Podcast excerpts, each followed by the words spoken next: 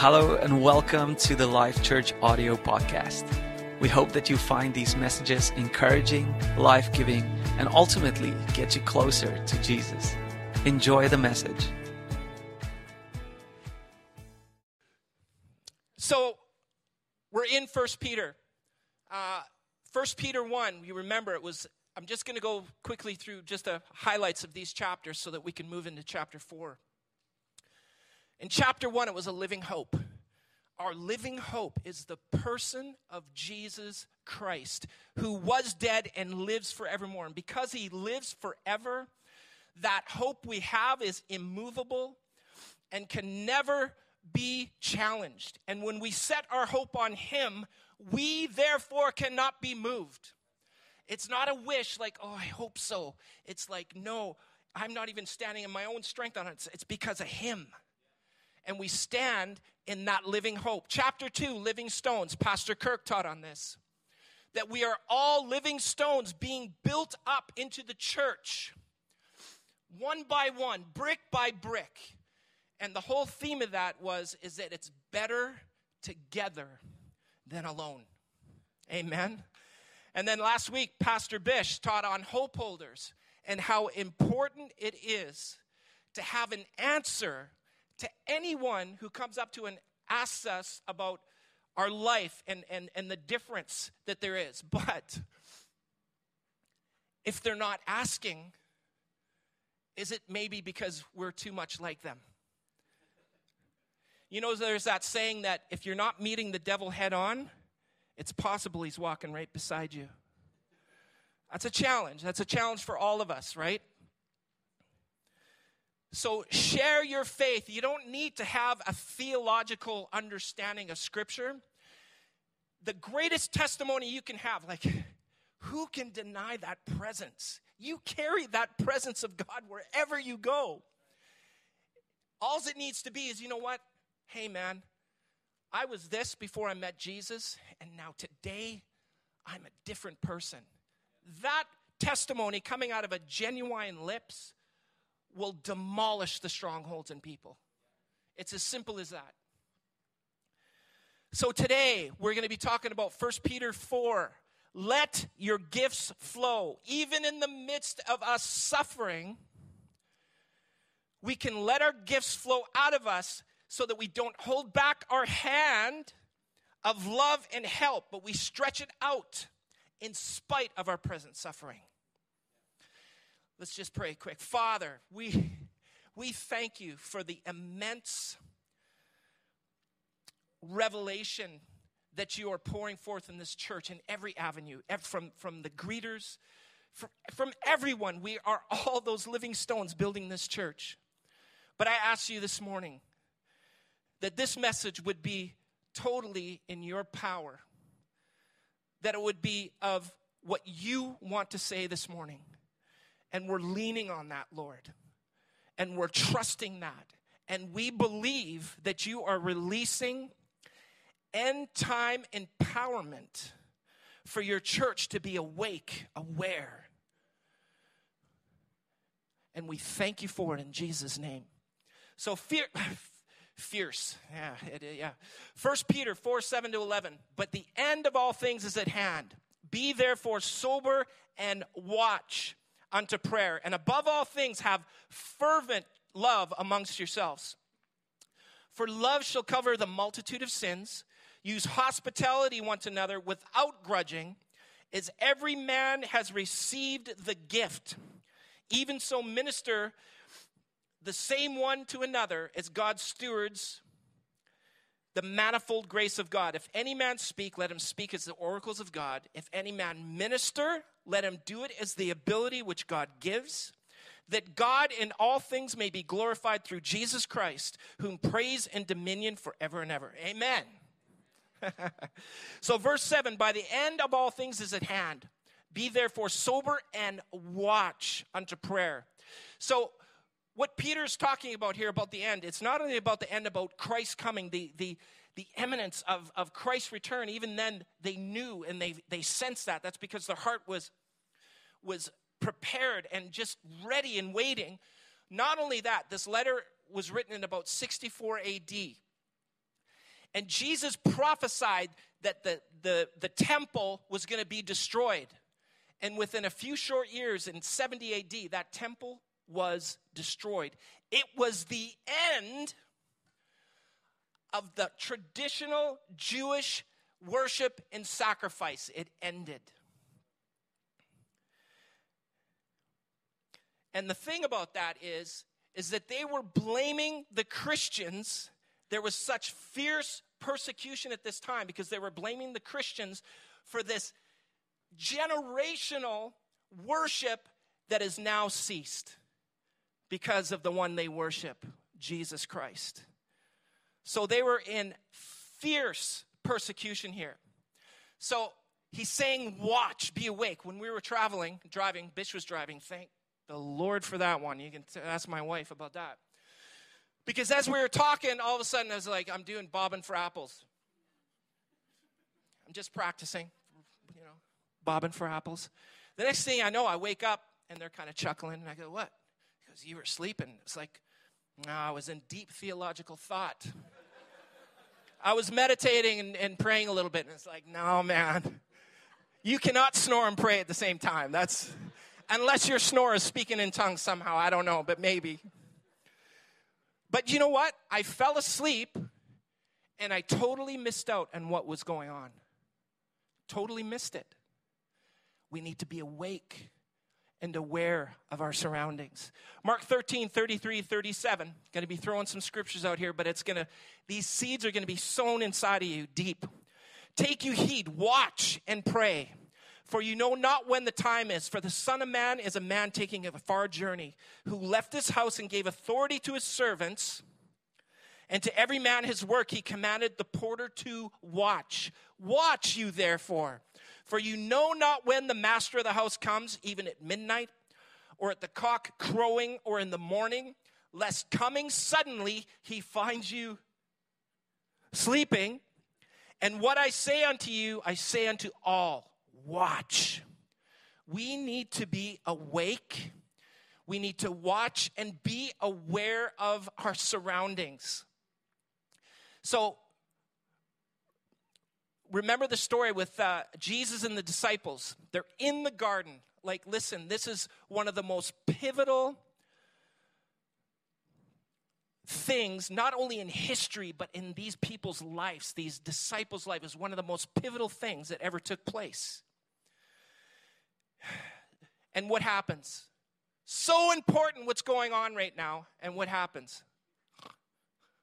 They're doing the holy nod. Yes, Lord. Yes, Lord. At least they're agreeing with the Lord, even if they're sleeping. But they fell asleep. So, this is what Jesus said. He said, Couldn't you watch with me for at least an hour? He said, Watch and pray that you enter not into temptation. Wow. Hey, that's a powerful principle right there.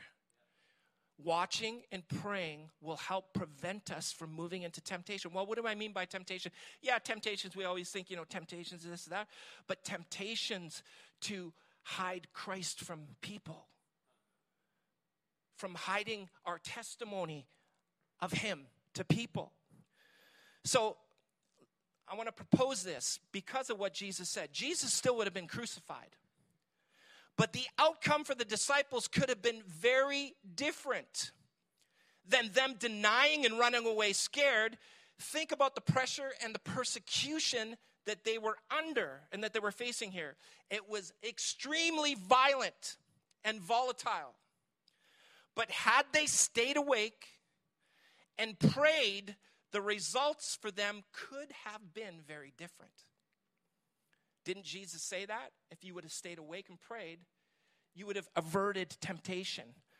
What would have followed after that? I don't know, but they wouldn't have run. They would have stood there when the little girl said to Peter, I know who you are. He goes, Yes, I am. But instead, he shrunk back in fear. I don't know him. Are we denying Jesus in our daily walk? Do people know that we belong to him? Or do we run scared and we don't want to be recognized with Him? To avoid this, we need to stay awake, pray, and be ready. So this is just an example. This is about only about a week ago. This is this is embarrassing. And I had to repent of this, but I was rushing about. I'm the one that does the cooking at home only because I love it. My wife's actually really very good cook, but I do it with extreme zeal and passion. I love it. Because I like to cook how I like to eat. It's hard to find that in restaurants. But anyway, I'm rushing about. I'm at Thrifty Foods and I'm, I'm running into the store. I'd gotten off work, so I'm in my work clothes and I'm, you know, thinking about work and I got to get home and I got to, you know, we're busy. We got a, you know, family. I mean, beautiful family sitting right here. The only um, child that I don't have right now, and that's his seat right there, is Judah. Judah is in Montreal right now, but we'll call him in in Jesus' name. And he'll be playing keys up here, worshiping the Lord, writing, being a psalmist. So I get in the store, I quickly get what I need, I run in outside, get into my van, and I'm backing up. And you know, you do the check, right? You do the check, didn't see anyone. So I start pulling out, and all of a sudden I hear this tirade of F bombs, and I mean, you name it. I was like, wow, that guy's got to be a sailor or something. So I stop and I roll down the window. I said, hey, what, what's going on? He goes, you, you saw me there and you purposely tried to hit me. And I went, what? And I said, listen, man, do you really think if I saw you, I would actually purposely try to hit you? And he went, oh. No, I guess not. Hey, man, I'm really sorry. I said, yeah, okay, whatever. I got to go. And I pile, and I get out and I'm going. I'm going, man, that guy's got problems. Right there, the Lord said, you had an open door to tell him about me. You could tell this, you know that saying, hurt people hurt people. He was so hurt inside, and I saw it, but I was so busy that I saw it, but I ignored it because I was too busy trying to do what I needed to do instead of doing what was needed for him. So you can be so busy and rushing about, it's the same as sleeping. We miss out what is right before us. Don't become so busy that you miss those opportunities to tell someone about the gospel. Jesus is coming at any moment, and we need to bring as many people with us as possible. Now, for verse 7, I love this translation, the Moffatt translation. I love this. I want to get a shirt that says this Steady then, keep cool, and pray. I love that, eh? Keep cool, pray. Verse 8, and above all things, have fervent love amongst yourselves, for love shall cover the multitude of sins. So, fervent being hot, burning intensity. But in the Greek, it means to, to have constant action by reaching out your hand. That's what fervent is constant action of reaching out with your hand. Action, reaching out. 1 John 3:18 My little children let us not love in word neither in tongue but love in deed and in truth. This word deed is the word ergon and it means putting to action energy and work to something. So what the Lord is saying is that we need to constantly work it. We need to constantly work that love, just not speaking, oh, Jesus loves you, brother and we walk away. It's like the, the guy that's hungry. Oh, bless you, brother. And we walk away and we don't give them what they need. So it's a constant action of stretching forth and acting out in love. So our fervent love is putting our love in constant action by stretching out our hand not only to one another in the church, but those who don't know Jesus. This word fervent, this is powerful when I saw this. The word fervent is only used one other place in the New Testament, and it's Acts 12 5.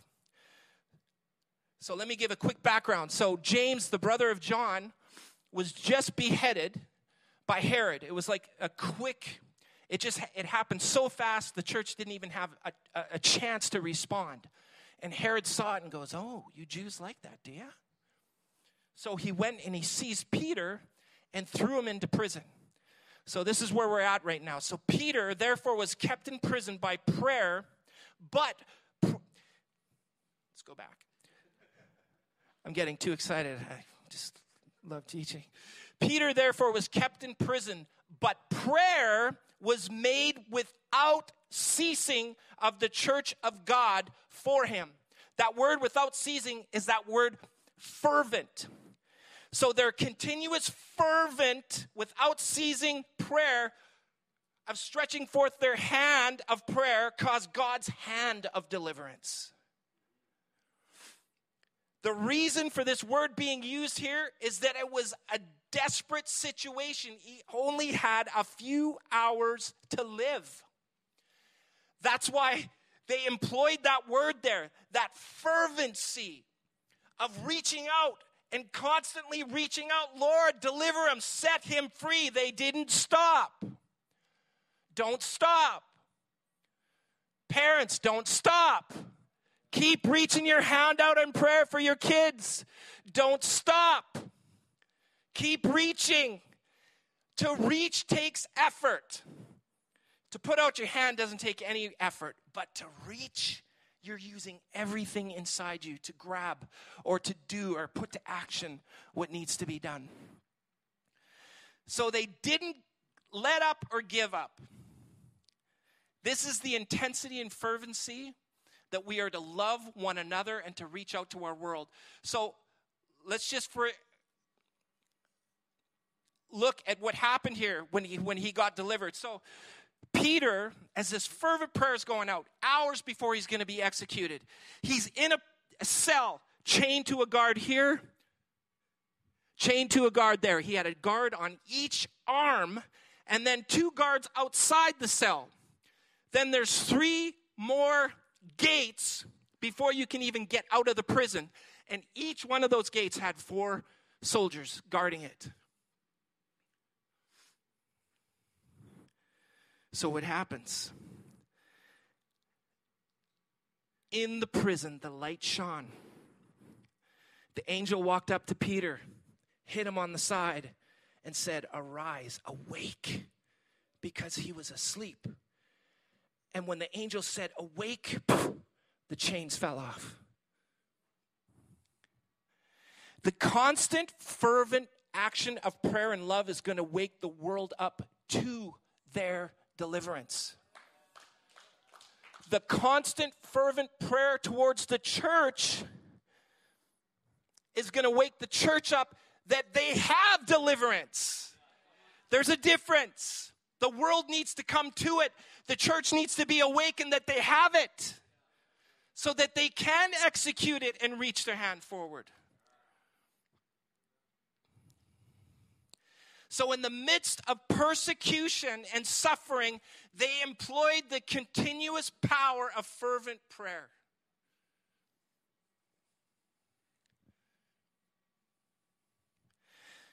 Have you ever been behind a slow driver? Whew. Don't talk to my father in law about that. Whew. Have you ever been in, behind a slow driver? And there is absolutely, they're oblivious to what's going on around them. They're not aware, they're not awake, and there is definitely no urgency whatsoever. They're at the light, they could have gone, 20 cars could have gone, and you're sitting there, and now there's a traffic jam behind you. Because they're being lackadaisical, not aware, and there's no urgency, it backs up the flow of people going through the green light. The light is green. Don't hold people up from getting to the gospel before it turns red. Amen. Ephesians 3 17 to 19, that Christ may dwell in your hearts by faith, that you, being rooted and grounded in love, may be, may be able to comprehend with all the saints what is the breadth, the length, the depth, and the height and to know the love of Christ, which passes knowledge. Love passes knowledge. That you might be filled with all the fullness of God. Love surpasses knowledge. Love is the breadth, the length, the depth, the height that stretches out and fills. I'm getting caught on here. So, what good is it? For me, I love I love words. I love studying. I love all that. But at the end of the day, how is that going to bring life to somebody, really? Maybe someone, if I write a peer reviewed paper and talk to another apologist or something, he might go, Oh, I feel the anointing on that. But maybe not even then. but it would be like me coming to someone, and I'm going to read it because it's so ridiculous. The hermeneutical exegesis of this diatribe concerning the eschatological framework of the revelatory exposition of John will reveal the need of the propitiation of your sins. What is that? Like, come on. What does that even mean? I don't even know what that means. Do you know what's going to reach people? You know what, man? Jesus loves you deeply, and he wants to come into your life and change it. You say that with heart and meaning? What this you don't need that type of knowledge. You just need the love stretching out to impact it's the anointing that breaks the yoke of bondage. It doesn't say knowledge breaks the yoke.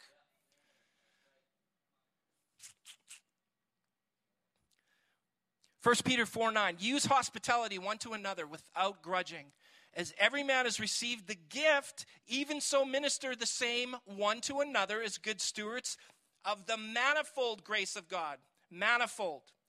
If any man speak, let him speak as the oracles of God. If any man minister, let him do it as the ability of God, which God gives, that God in all things may be glorified through Jesus Christ, to whom be praise and dominion forever and ever. Amen. So, in, if you remember, maybe not a few weeks ago, but in chapter uh, 1 Peter 1 6, it talks about manifold temptations. That word there, that manifold temptations, is the exact word in 1 Peter 4 about the manifold grace.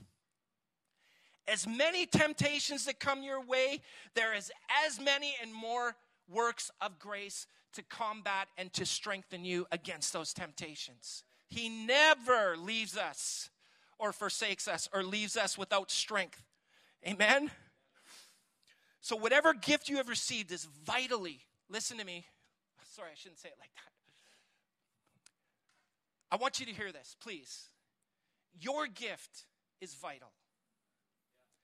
Whatever that gift is, like honestly, and I'm not trying to be stupid, but if it's playing tiddlywinks and you're a child of God and anointed, it's going to do something. Whether you change a light bulb, whether you stand up here, we're all the same bricks. We're all going towards the same goal and vision. And we need everyone, otherwise, there's going to be holes in the wall. We're all the same bricks. So, your gift is vitally important. Here's a real time example. Last week, awesome service. Pastor Bish is up here just laying it on the line, teaching. I'm sitting in the front where Anthem is. And all of a sudden, I feel a tap on my shoulder, and, and a lady hands me a note. So I'm reading it, and I go, oh, okay. This lady got a word of knowledge about someone that is going through excruciating pain in their body. Okay, so I hold on to it because Pastor Bish is preaching. And I mean, Scripture says to do things decently in order. God's just not gonna. I'm not gonna stand up. Oh, hey, a, a woman had a word. We need to do this now. No, God does not do that. That's why that lady who gave me the word, she was sensitive in the spirit. She came to me, gave the word, and even at the top says, This is what I'm sensing, but if you don't do anything with it, that's okay. That's so gracious. 15 minutes go by, someone else comes to me from a different part of the church with a note saying the exact same thing. So, two people had a word of knowledge while Pastor Bish is preaching. So I'm holding on to this, waiting for the right time to give it to him so to, to see whether or not he feels it's appropriate to engage in it or not. So just as he was going to be giving the altar call, I stepped up and I handed him the notes, and he set it down. He, he looked, kind of looked at it there, and he gave the altar call. No one lifted their hand. But during the altar call, another man in the congregation felt, you know what? I need to go to the back of the church. So this man in our church is standing at the back of the church while Pastor Bish is giving the altar call. Even though Pastor Bish didn't see anyone lift their hand, the guy that felt to go back there saw someone do the Tyrannosaurus Rex move. But he caught it. The guy he saw lift his hand is the guy that he brought to church and he got saved that morning. So, two ladies got a word of knowledge. Then, another man in our church had a word of knowledge that he needed to go back to the church. And as Mel came up and she actually gave the word of what God told her that about someone with excruciating pain, it was the guy that got saved. You cannot make that stuff up. That is the power of the giftings flowing within a body decently and in order. And I'm telling you, we're going to see that. We've seen, can't even say a lot of those were gifts in the disorder and chaos. God is not in chaos or disorder. We're going to see a move where there's such honor and respect to the Spirit of God. There'll be more miracles that break out that we won't even be able to count. Because there'll be a reverence, there'll be an order and a decorum that, that the world will go, I want that.